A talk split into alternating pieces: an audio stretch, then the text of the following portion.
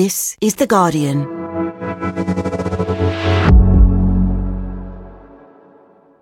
Tonight, a special update on a weekend of carnage in Israel and what might be coming next.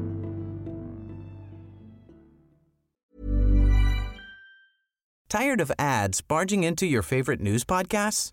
Good news. Ad-free listening is available on Amazon Music for all the music plus top podcasts included with your Prime membership.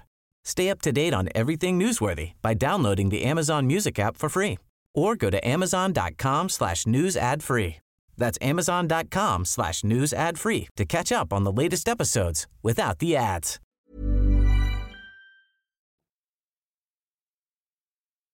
Saturday morning, around 8am, about three miles from the fences and walls that separate Israel from the tiny Palestinian territory called the Gaza Strip, people were dancing. They'd been dancing all night, hundreds of them at a rave in the desert. And even though they were so close to one of the most dangerous borders in the world, there was barely any security. Nobody thought they needed it.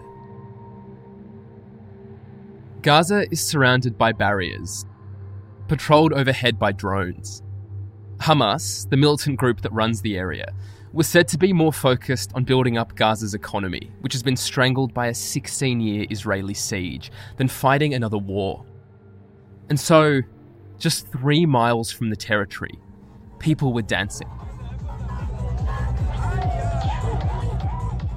Unaware that those fences and walls were about to be breached.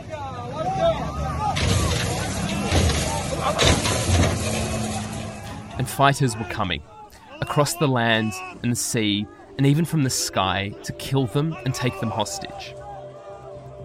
Videos show those festival goers completely unaware, even as Hamas paragliders are slowly drifting towards them. So far from that music festival, at least 260 people are confirmed to have been killed. October 7 is going to be one of those dates that becomes part of Middle Eastern history. About a thousand Hamas fighters doing something so unthinkable that when it came, Israel took hours just to comprehend what was happening. Militants broke into Israel, overran military bases, kibbutzes, towns, went house to house killing families, shooting people waiting at bus stops, anyone they could find. They stole tanks and cars, managed to get halfway across Israel before turning back, taking more than a hundred hostages with them, the vast majority civilians. It was a breathtaking and brutal attack, years in the making. And as of Monday afternoon, not over. There are still reports of gunfights in parts of southern Israel.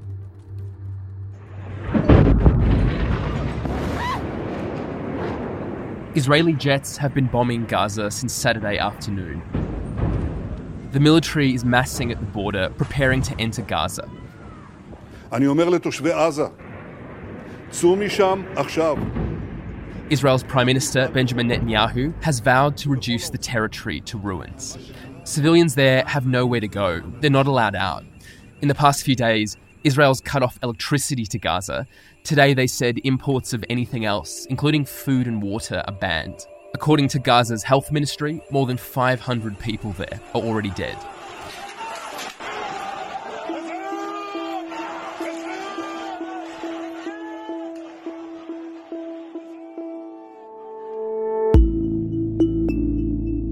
The next few days and weeks are going to be bloody and dangerous for the region and the world, and we're going to cover it deeply from on the ground, probably many times in the next few weeks. But today, alongside our usual episode in your feed every morning, we're posting this update tonight, making sense of what we know so far. From The Guardian, I'm Michael Safi. Today in focus, how Hamas stunned Israel and what happens next.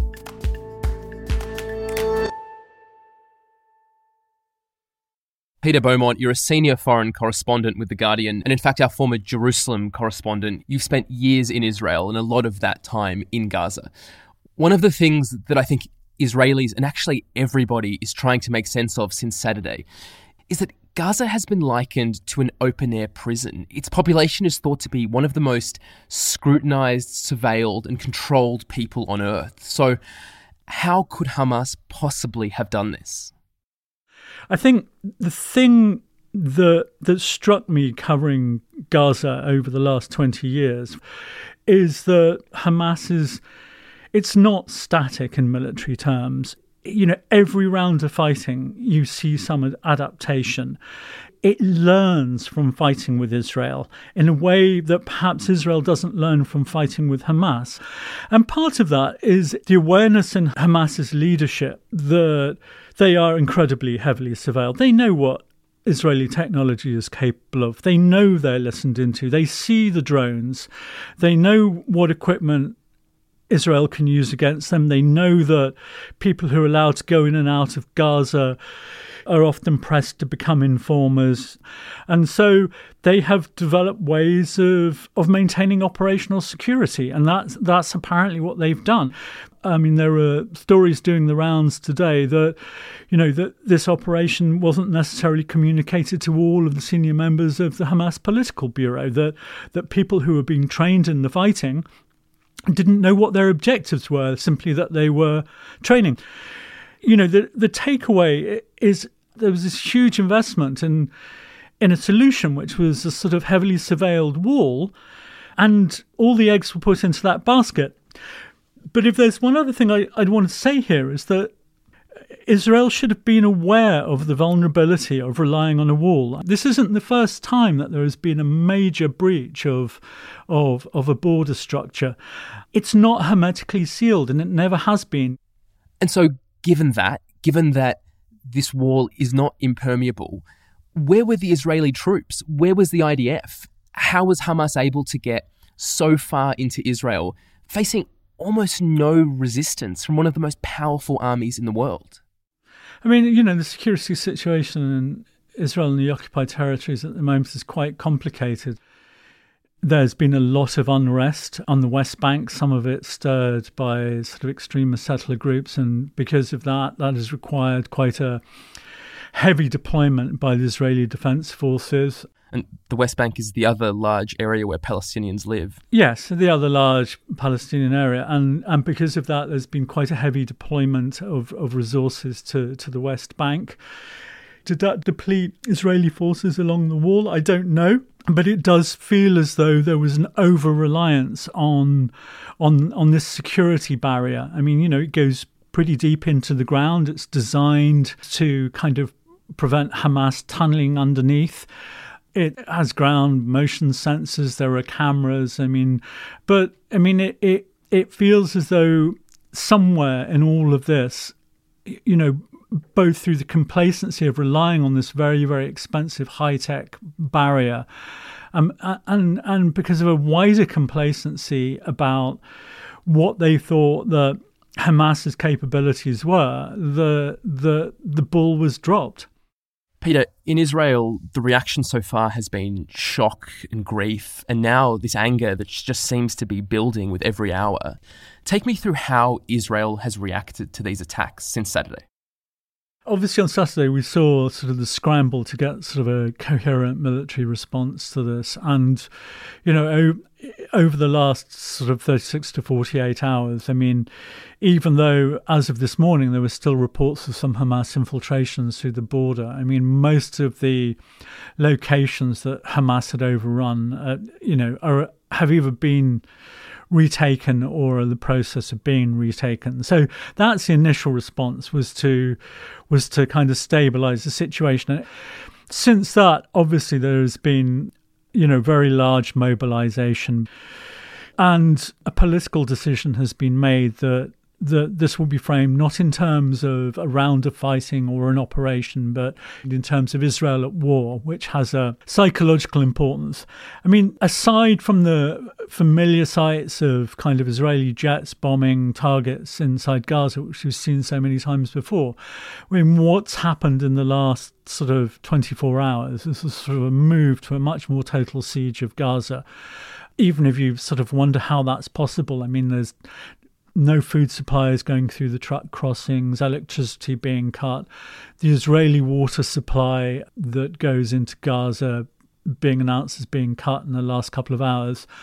Gaza is very, very heavily reliant on electricity for its, its, its local water systems. And what we're seeing now is kind of a stream of heavy armor heading down towards all the mustering points that they've mustered out so many times before on the Gaza border, waiting to go in.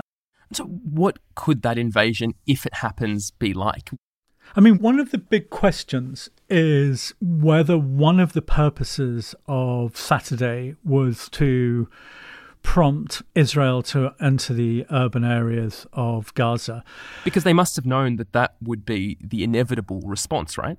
They know that's the inevitable response. I mean, they are far from naive and you know they will have thought through what the israeli response is going to be to, to give you a picture you know for people who haven't been to gaza of what it's like it's small um, when when people talk about it often they talk about it as being kind of an entirely dense urban area. It's not quite like that. The, the far north of Gaza, near the Erez crossing, is um, there's lots of little farms up there before you start hitting um, the first industrial units and sort of towns on on on the north south road. So you have this area up in the north um, where there's essentially farmland that it's quite easy for tanks to operate. As soon as the Israelis get into the dense urban areas, it, gets much more difficult. I mean, you know, the Hamas and other fa- factions have pre-prepared positions. They have anti-tank guided missiles now. You know, they have the capacity to damage Israeli armor, um, and, and it makes it a much more level playing field. This time around, Hamas don't just have those defenses you're describing. They have more than 100 Israeli hostages also scattered throughout the Gaza Strip. So how do you think that will shape the way that Israel carries out whatever it has planned? I don't know is the simple answer. You know, if you'd asked me that and the hostages were taken in a different context to this, I would have said that it would have shaped some caution in an Israeli response. But I think the full scale of the horror of what has happened, um, I think I mean, the the shock to to Israeli society is so great, you know. And I say that having spoken to to Israeli and Palestinian friends over the weekend. I mean, the shock is so great that the, the balance between you, you know maintaining the safety of those hostages and and and the desire to push back at Hamas and pursue whatever the military objectives are, it's going to be quite a difficult call. I think it would be naive to say that you know because of the existence of them that Israelis will necessarily you know take a softer approach. I'm not sure they will. I think that would be an error to think that, and I think with so very many dead and so much shock, I wonder whether that will mitigate the response you raised this, but I want to come back to it. Whatever the Israeli response is going to be, it's going to be incredibly destructive to Hamas, to its leadership, and to the civilians living in Gaza. So, given all of that, and given that Hamas must have known something severe would happen in response, what is their strategy? What was their plan for doing this? What is the objective beyond, you know, fighting the Israeli Defense Forces in, in urban areas of Gaza.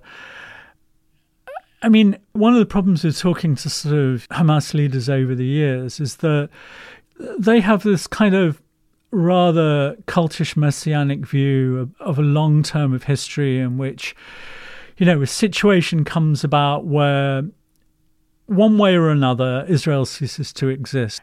Hamas has gone into this with their eyes open. They have triggered a conflict with, you know, a much more powerful neighbor with with the aim, I think, of of of fighting them and and inflicting as much damage on them as they possibly can. And I think it's somewhere in the back of their mind. They think that somehow if they do this, that somehow it will energize support in the wider Middle East. I'm not convinced. I mean, you know, generally the Arab populations are very pro-Palestinian. They really are, much more than their their leaderships and elites. But at the same time, I mean, I think what they kind of want is it's it's in the history books now. I'm not sure that what they think will happen will ever happen, and I think that's you know for for all their technological capability and organizational skills that they've developed.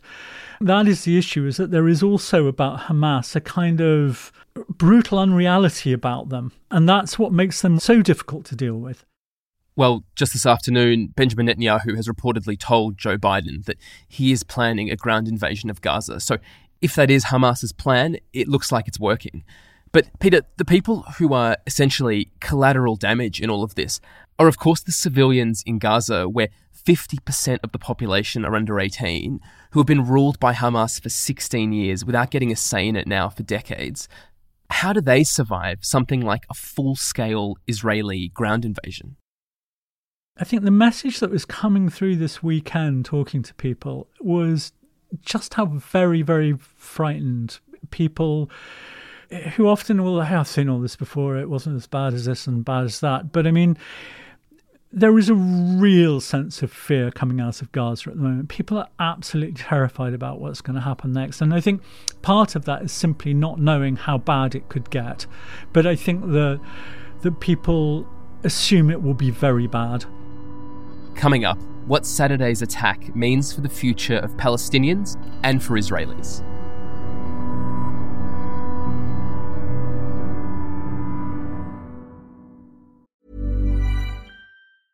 Tired of ads barging into your favorite news podcasts? Good news. Ad-free listening is available on Amazon Music for all the music plus top podcasts included with your Prime membership. Stay up to date on everything newsworthy by downloading the Amazon Music app for free or go to amazon.com slash news ad free. That's amazon.com slash news ad free to catch up on the latest episodes without the ads. Today in Focus is supported by BetterHelp. Here's a question. If you had an extra hour in your day, what would you do with it? Watch TV? Read a book? Hmm, meet up with a friend? Hmm, maybe a little nap? A lot of us spend our lives wishing we had more time. But for what? Perhaps to best answer that, you need to work out what's truly important to you, then make that a priority. Therapy can help you work out what's most important to you.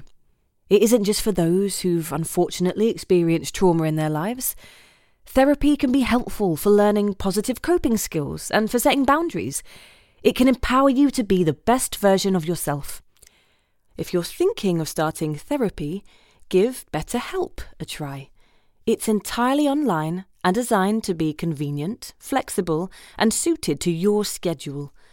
Just fill out a brief questionnaire to get matched with a licensed therapist and switch therapists anytime for no additional charge.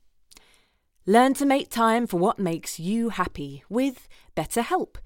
Visit betterhelp.com slash todayinfocus today to get 10% off your first month. That's betterhelp, H-E-L-P dot com slash todayinfocus.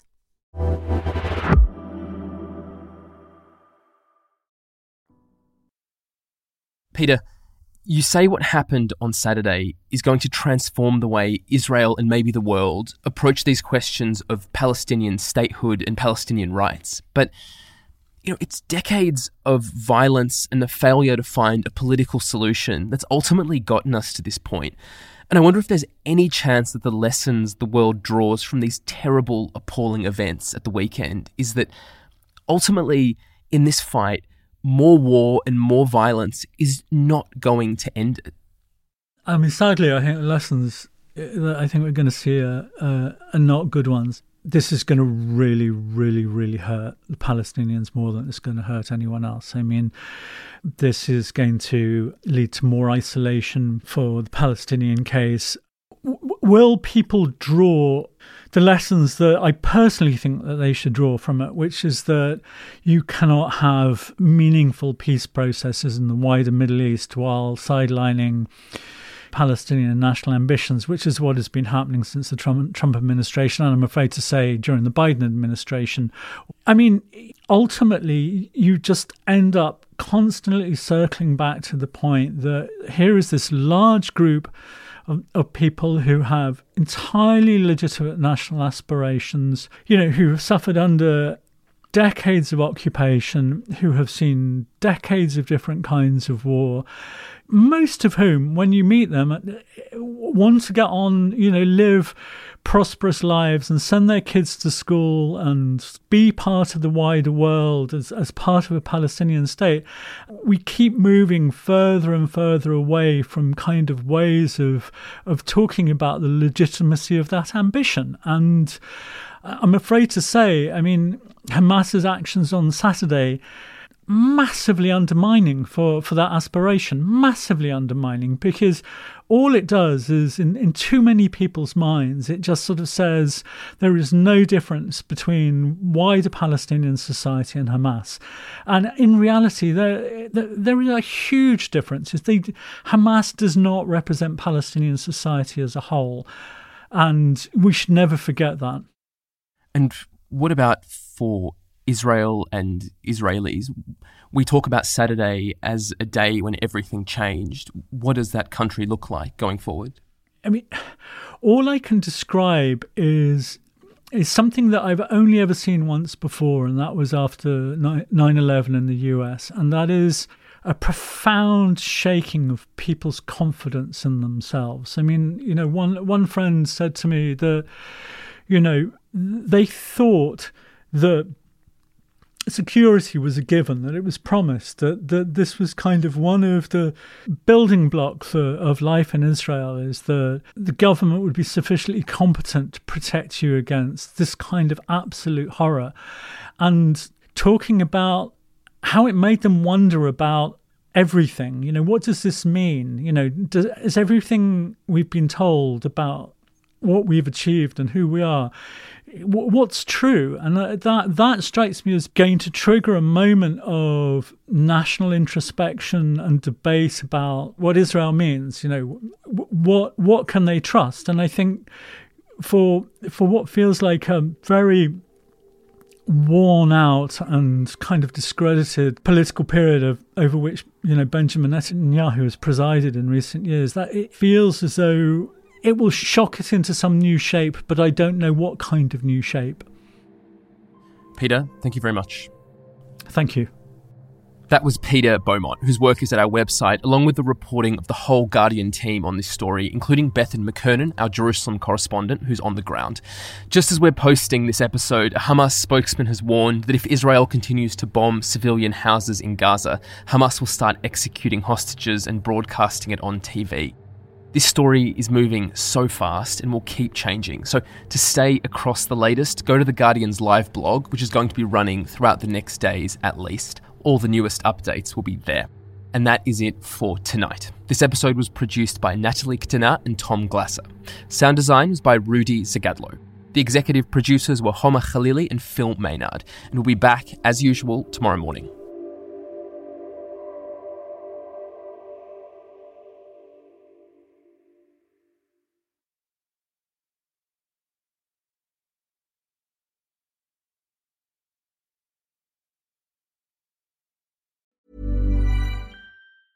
Tired of ads barging into your favorite news podcasts? Good news. Ad-free listening is available on Amazon Music for all the music plus top podcasts included with your Prime membership. Stay up to date on everything newsworthy by downloading the Amazon Music app for free or go to amazon.com slash news ad free. That's amazon.com slash news ad free to catch up on the latest episodes without the ads. A third of students are less than happy about their university choice, new research by EY has revealed. The findings suggest that a digital rethink is essential to meet the expectations of students and staff. Universities can address this by putting the needs of the people they serve at the heart of their digital strategies. Learn more about the future of human centered higher education at theguardian.com forward slash transforming higher education. This message was paid for by EY. Spin your passion into a business with Shopify and break sales records with the world's best converting checkout. Let's hear that one more time. The world's best converting checkout. Shopify's legendary checkout makes it easier for customers to shop on your website, across social media, and everywhere in between.